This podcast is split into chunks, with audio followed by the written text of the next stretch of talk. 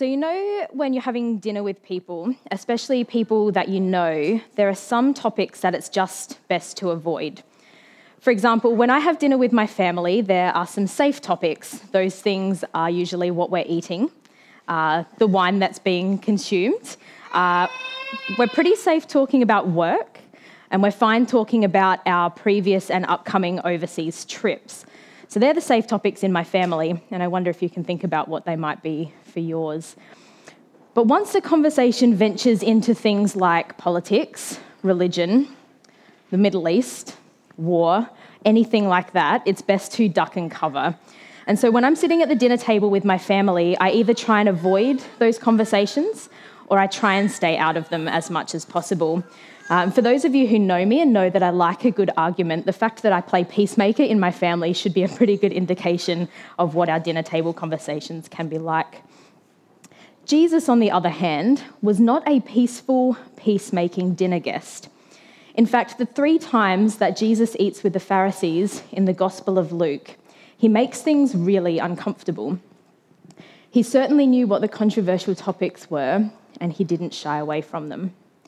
He challenged the social conventions and the moral values of the other guests. On one occasion, around the dinner table, Jesus lays into the Pharisees about being clean on the outside, but dirty on the inside because they neglect justice, they walk all over people, and they love to sit in the seats of power. Talk about an awkward dinner guest. It's actually kind of surprising that Jesus even gets invited back a third time, like we're going to see in the story today. So, like Elliot said, we are in a series called Who Did Jesus Eat With? And it's been said that Jesus ate and drank his way through the Gospel of Luke to the point where he earns the reputation of glutton, as a drunk, and as a friend of sinners. So, we're talking about a time in history where who you invite over for dinner and who invites you over for dinner has a huge impact on your social standing. To eat together created a special bond, and who you ate with, who invited you over, and who you invited, who accepted your invitation, could define your place in society. So, Jesus' willingness to eat with and to accept invitations from both the respectable and the disreputable, from the influential and the marginalised, stood out to those around him. So, in the first week of our series, Mick shared about Jesus eating with tax collectors and sinners. And Mick challenged us to think about how often we find ourselves sitting around tables with people who aren't Christian and who society doesn't like. And last Sunday, Andrew preached on another passage where Jesus is eating with Pharisees, and a woman who is labelled a sinner pours perfume on Jesus and wipes his feet with her hair. And Jesus praises her for her humble service, and then he rips into the Pharisees for not treating him the way a guest should be treated. And Andrew challenged us by asking if we aren't inviting marginalised and outcast people to eat with us, are we missing the point? Have we missed Jesus' kingdom announcement that the marginalised and the outcasts, the sinners, are the ones that the kingdom is for? And our story today follows a similar theme, which shouldn't surprise us too much because Jesus regularly announces that the kingdom is for people that we least expect. So if you want to follow along, the passage for today is Luke 14, 1 to 24. Luke 14, 1 to 24. It says this One Sabbath, when Jesus went to eat at the house of a prominent Pharisee, he was being carefully watched. There in front of him was a man suffering from abnormal swelling of the body. So Jesus asked the Pharisees and the experts in the law, is it lawful to heal on the Sabbath or not? But they remained silent. So, taking hold of the man, he healed him and sent him away. Then Jesus asked the Pharisees, If one of you had a child or an ox that falls into a well on the Sabbath day, would you not immediately pull it out? And they had nothing to say. When he noticed how the guests picked the place of honour at the table, he told them this parable. When someone invites you to a wedding feast, do not take the place of honour, for a person more distinguished than you may be invited. And if so, the host who invited both of you will come and say to you, Give this person your seat. And then, humiliated, you will have to take the least important place. But when you are invited, take the lowest place so that when the host comes and he will say to you, Friend, move up to a better place, then you will be honoured in the presence of all the other guests. For those who exalt themselves will be humbled, and those who humble themselves will be exalted. Then Jesus said to the host, When you give a luncheon or a dinner, do not invite your friends, your brothers or sisters, your relatives, or your rich neighbours if you do, they may invite you back, and so you will be repaid. But when you give a banquet, invite the poor, the crippled, the lame, and the blind, and you will be blessed. Although they cannot repay you, you will be repaid at the resurrection of the righteous. And when one of those at the table with him heard this, he said to Jesus, Blessed is the one who will eat at the feast of the kingdom of God. And Jesus replied, a certain man was preparing a great banquet and invited many guests. At the time of the banquet, he said to his servant, he, he sent his servant to tell those who had been invited, Come, for everything is now ready.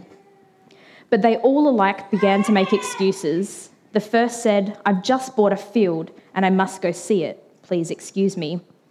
Another said, I've just bought five yoke of oxen and I'm on my way to try them out. Please excuse me. Still another said, I just got married, so I can't come. And the servant came back and reported this to his master. Then the owner of the house became angry and ordered his servant, Go, go out quickly into the streets, alleys of the town, and bring in the poor, the crippled, the blind, and the lame. Sir, the servant said, What you ordered has already been done, but there is still room. So the master told his servant, Go out onto the country roads and the lanes and compel them to come in, so that my house will be full. I tell you, not one of those who was invited will get to taste of my banquet. So we find Jesus eating at a prominent Pharisee's house on the Sabbath, and he is being carefully watched. And these Pharisees were the leaders of their movement and the leading scholars of the day. And it's possible that they were watching Jesus closely to try and catch him out in one of the bizarre things that they'd heard he had been doing. And these Pharisees were strict adherents to the law, and they believed that if everyone could just keep the law for one day, that God would send the Messiah to overthrow Rome and that all would be put right. So the Pharisees regularly miss Jesus being the arrival of the kingdom because he's not what they're expecting. So when Jesus starts out this dinner by healing a man on the Sabbath, which is a total no no, you can tell that it's going to be an interesting evening. And in a way that only Jesus can, he shuts the Pharisees down when he asks the question, Is it right to heal on the Sabbath? And they have no response. For Jesus, the answer to that question is always yes. And so Jesus heals the man and turns his life upside down. And this healing is an announcement of who Jesus is and what the kingdom is like. It's an upside down kingdom and an unexpected kind of king. And then the tables turn, and Jesus starts watching the Pharisees, and he noticed how the guests all jostle for positions of honour at the table. And so he makes things even more awkward. He becomes that guest and tells them a parable that cuts to the heart of their greed and their lust for positions of power and honour. Jesus explains that if you put yourself in the highest position, there's a very good chance that someone will come along of a higher standing than you. And you will be left with no option but to move to the only seat that's left available at the table, which is the seat in the lowest position. So Jesus says, lower yourself, put yourself in the lowest seat from the outset, so that when the host invites you to move to a higher position, you will be honoured. And this would have been unheard of in a culture where honour was the goal and shame was to be avoided at all costs. So, Jesus, the awkward and contentious dinner guest, challenges the Pharisees' ideas about how the kingdom works and what it takes to be great in the kingdom. They thought it was about earning favour and honour in God's eyes, and Jesus tips it upside down. He urges them to lower themselves but their pride and their greed have blotted out their generosity and their hospitality. And their desire to be first and to put their own needs first have stopped them being generous towards others. But as Jesus says elsewhere, the first will be last and the last will be first. And then Jesus takes it a step further. He says, in fact, rather than inviting friends or family, the rich and the prestigious, those who can repay you, when you have a meal, invite the poor, the crippled, the blind, and the lame, those who won't be able to repay you. And this would have seemed crazy to people in Jesus' day. And I wonder if you've ever done anything like this, whether you have ever given generously to someone who can't repay you. This is what it looks like to love and to give to others the way Jesus loves and gives to us. And as if the conversation hasn't been contentious enough, Jesus tells one more parable to really hit the point home. He says, A man is throwing a banquet and invites heaps of guests. But at the last minute, they all start sending messages back with the servants saying that they can't come. I've been thinking about this week how this has to be the most relatable passage in the Bible. I wonder if you've ever hosted a party in recent years or months and gotten those last minute text messages where people say, Sorry, I can't come. Apparently, it's not just a millennial issue, it's been happening for years. And as you can probably understand, if you've been in that position, the host of the party was pretty annoyed and so sends the servant out to find the poor, the crippled, the blind, and the lame to bring them to the party. This is the very definition of hospitality inviting and welcoming the stranger in. This is who Jesus is and the kind of kingdom he has come to establish. And Jesus turns things completely upside down by associating with the wrong kinds of people, touching the untouchable and calling the nobodies. Jesus invites sinners, social outcasts, tax collectors, those in his day that no one else wanted to associate with, to the table and into the kingdom. And this is exactly what he's asking those of us who seek to follow him to do as well. Jesus is saying, when you have a meal, this is the kind of people to invite because this is the kind of kingdom that I'm launching. This is what the kingdom of God is all about. Jesus is showing what the kingdom is like to the Jews, but they have a bunch of excuses and reasons why they won't come in. And the Pharisees here are at risk of missing the point both in who they invite to the table and what the kingdom is like because they're too preoccupied with their status and the busyness of their lives. And how easy is it, is it for us to do the same? To become so preoccupied with our status and how busy we are and our list of excuses that we miss what Jesus is up to around us and miss out on opportunities to love and serve and show hospitality to those around us. But this is the kind of world that we are invited to imagine. Jesus didn't come to offer us good advice that we could either take or leave. He came announcing the kingdom of God and demonstrating what it's like. It seems that Jesus really did want people to hear this as a radical call to who to invite to dinner. That when we have dinner, we should be inviting the poor, the outcast, and those who can't repay us. But on another level, this parable is about who is invited into the kingdom. So there are two layers at play here. One is for us to actually think about who we invite over for dinner at our house. And another is to imagine a world where love and welcome are the foundation of all human interactions, where we don't exclude people on the basis of race, of class, or of morals. A world where we can help and invite people and expect nothing in return. Where Christians are constantly moving towards the other and inviting them to our tables, into our lives, and inviting them into the kingdom. And this is the kind of kingdom that Jesus is trying to help us imagine and live into. When I was working as a youth pastor, I had a really mixed bunch of young people. Um, there was some who had been in church their whole lives, uh, in Christ- really good Christian families, and others who hadn't. But for the most part, they were all at a private school, and it was a middle to upper class church that we, I was working at. And so we often took time out to take the kids who had been in church their whole lives and to talk to them about what it would look like to make space for other people to come in who didn't know Jesus. We taught about the way Jesus loved the outsider and called us to do the same. It's something we talked about pretty regularly. And then one night, this teaching got put to the test. I had a group of girls who had primarily been brought up in the church and had all been Christian for a while. And one particular youth night, a new girl came along who, even just from her appearance, was clearly an outsider. She was a total goth in all black, black lipstick, black makeup, black clothes, and she was a little bit rough around the edges. And she just didn't fit the middle to upper class crew that were coming along.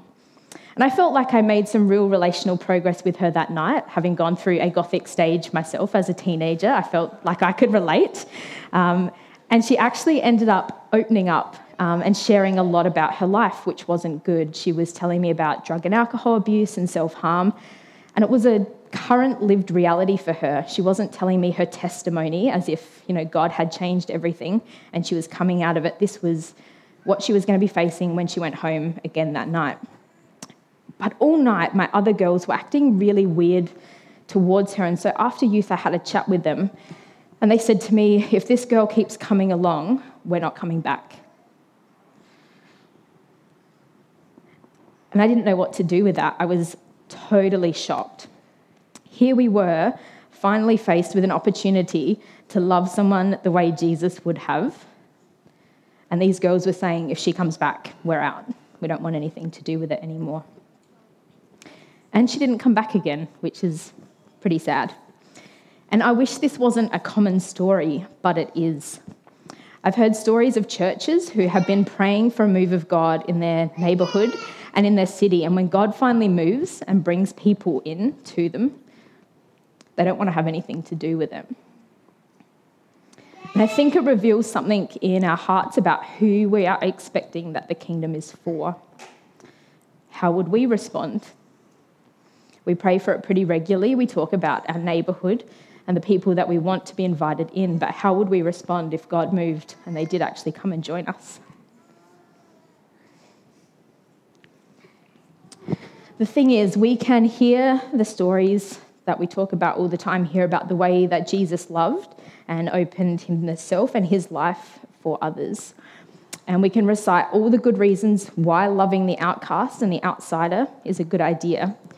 But when we're actually faced with the opportunity with a real person in front of us, how many of us actually take it?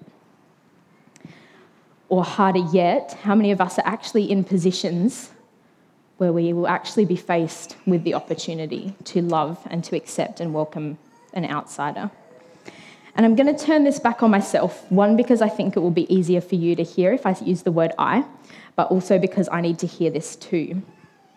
But how many times can I hear this message? Can I read books about it? Can I preach about it from up the front and still do nothing about it? Before I'm actually making a conscious decision not to follow Jesus into his kingdom imagination for the world. I feel like I really only have two options once I hear a message like this. And the first is to decide to ignore it and to move on with my life. The second is to acknowledge that it's going to be awkward and difficult and confronting, and it's probably going to push me outside my comfort zone, but that I need to take a first step and start practicing what it actually looks like, because this is Jesus' imagination for what the kingdom on earth is. We can talk about neighbouring well and loving the outsider until we're blue in the face, but at some point we need to take the scary first step and actually invite someone in.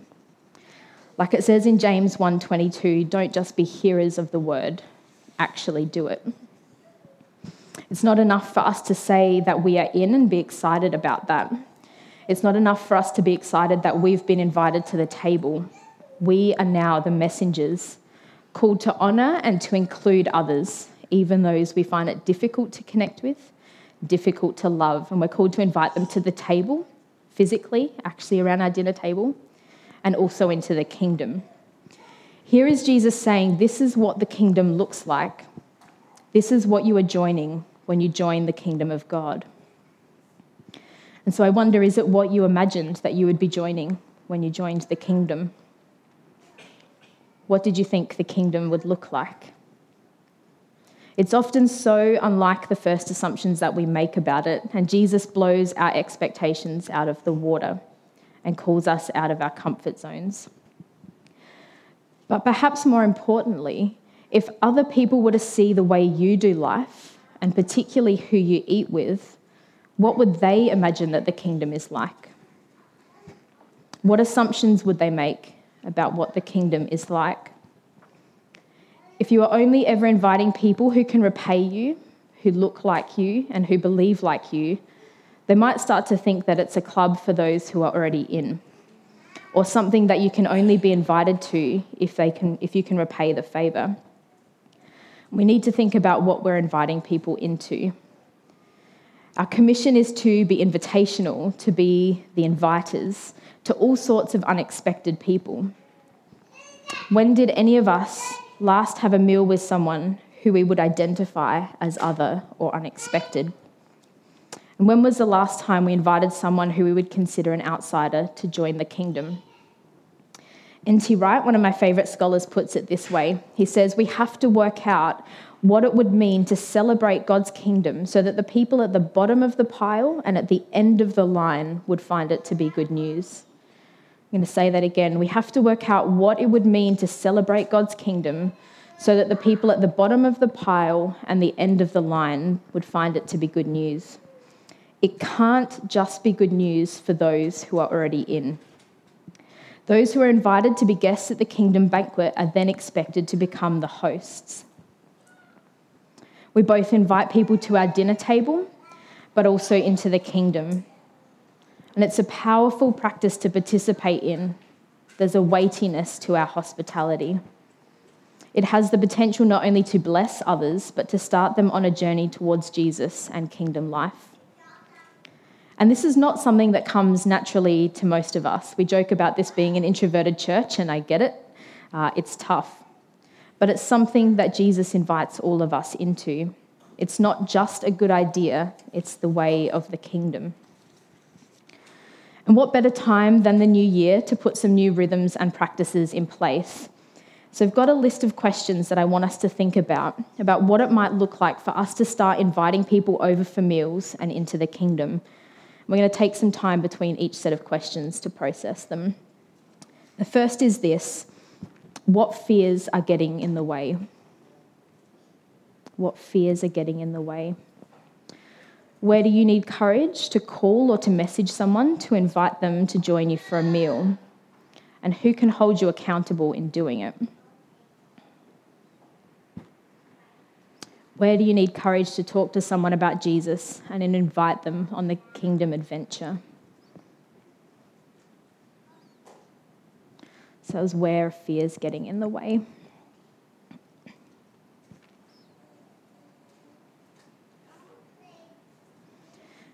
And when it comes to inviting people over for dinner, uh, showing hospitality towards strangers and people who we might not expect to be spending time with, one of the things that we've got to confront is what expectations are getting in the way. Where do you need to shift your expectations around what inviting someone over for a meal actually looks like? What expectations are getting in the way?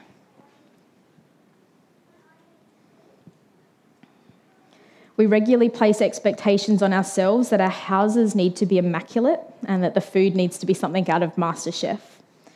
But if you're already cooking for you and your family, invite someone over and make an extra plate up of whatever you're having. It is really that simple. Shifting our expectations around what it looks like to have people over takes the pressure off of us and also of them on feeling like they need to reciprocate with some fancy meal and clean house, also. This is a good one for the beginning of the year. What routines are getting in the way? What do you need to change about your routine to actually come into contact with new people who might be considered outsiders? What do you need to give up and shift in your time and priorities to make it work? What routines are getting in the way?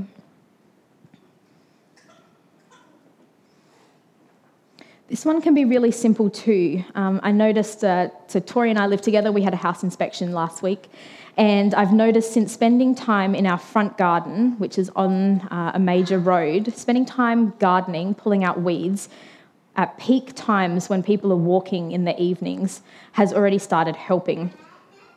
So I was yesterday. I went to the fruit and veg shop, the pop-up one that's on Galway Avenue on the weekends, uh, and I bumped into one of my neighbours who I only got to smile at for the first time this week because I was actually out in my garden. And so we actually got to have a really good chat while we were picking out our fruit and vegetables. So it was literally as simple as me changing my routine of avoiding people, which is a habit that I have, and it's a really bad one and one that I'm trying to break. But being present and taking time for people is so simple, and yet we often don't do it. So it's going to be one of my goals for the year, and you guys can hold me accountable to that. I'm going to stop avoiding people. It'll be great. Ooh. All right. Final question What desire for comfort, reputation, or status are getting in the way? What desire for comfort, reputation, or status are getting in the way?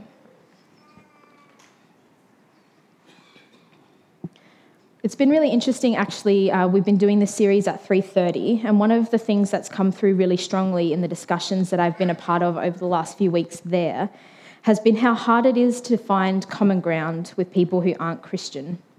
A lot of people have said that the conversations can be pretty tough when you feel like you have nothing in common. This is one of those things that takes practice. But it also takes some sacrifice and giving up some of our comfort as we give up our right and our desire to be heard and to talk about the things that we love in order to create space for others to be heard and to hear what they love and care about. Hanging out with those outside your current circles might possibly also ruin your reputation and status with other people. It's tough, and there is a cost associated with kingdom living. In the very next passage, Jesus talks about the cost of discipleship, and he says, Who, when following me, wouldn't first count the cost of what it would mean to follow me? And we've said it before, this all takes practice, and there is a very good chance that it'll be awkward at first. I found my conversation yesterday in the fruit shop particularly awkward because I have been avoiding people, and getting back into it is not always an easy thing to do. When I was learning to play the guitar for the first time, it took months before my playing actually sounded like a song. But I pushed through the awkward, hard part where your fingers feel like they're going to fall off and bleed, and it's horrible and it's painful. And now it's second nature. It's how practice works. And so when we first start inviting people over for meals and inviting people into the kingdom, it's going to be tough. There could be days where it's painful and it's hard, and that's actually okay. But the only way to get better is to push through the awkward and the painful bits Hospitality is a lot like that for those of us it doesn't come naturally to. But I want to encourage you as we start this new year, give it a go and then give it a go again and again and keep going until it comes naturally to us. One really easy way that we could do this is to restart something that apparently is an old practice here called spontaneous lunches after church. I haven't been around for this, so I'm excited for us to have a think about what it might look like. But I think it's important that we practice looking around for new people and people we don't regularly talk to, and then invite them over after lunch for church. Nothing planned, not something that you have like messaged them about a week in advance, just inviting people over. In the Imagine Church series last year, I said that uh, people who have been a part of this community for a long time can still be feeling isolated and disconnected and unknown. And so I think this would be a really good way to help people in our community feel connected. So I want to ask who can you invite over for lunch, maybe even today? But also, who can you invite from the outside? Because Jesus is pretty clear that only ever inviting friends and family over is not what kingdom welcome looks like. So, what are your avenues for invitation outside this community? Inviting people over for meals and challenging who we invite isn't one of Richmond's practices because it's a nice idea, but because it's what Jesus spent his time doing and what we've been invited to do as well. Let's pray. King Jesus, we want to thank you for the way that you welcome and invite uh, us, people who didn't deserve it, who are probably unexpected participants in your kingdom as well. And we thank you for the way that you have shown us love and you've welcomed us in. We also know that you have called us to love and to serve, to give and to welcome the way that you have. And we also know how hard that is. And so we need your strength and your spirit at work in us. We pray that you would give us the courage to step out, to welcome people to our table who it might be hard at first, um, where the invitation could be difficult. But we know that with you, all things are possible and that you can give us the strength and the courage that we need to get through um, and to love people the way you do with no conditions. So, Lord, as we go out, we just ask that you would go before us, uh, that you would open up opportunities in our lives, in our work, in our uh, hobbies, uh, for us to invite people over, and that you would help us step out and have the courage to do so. All these things we pray in your Son's precious name. Amen.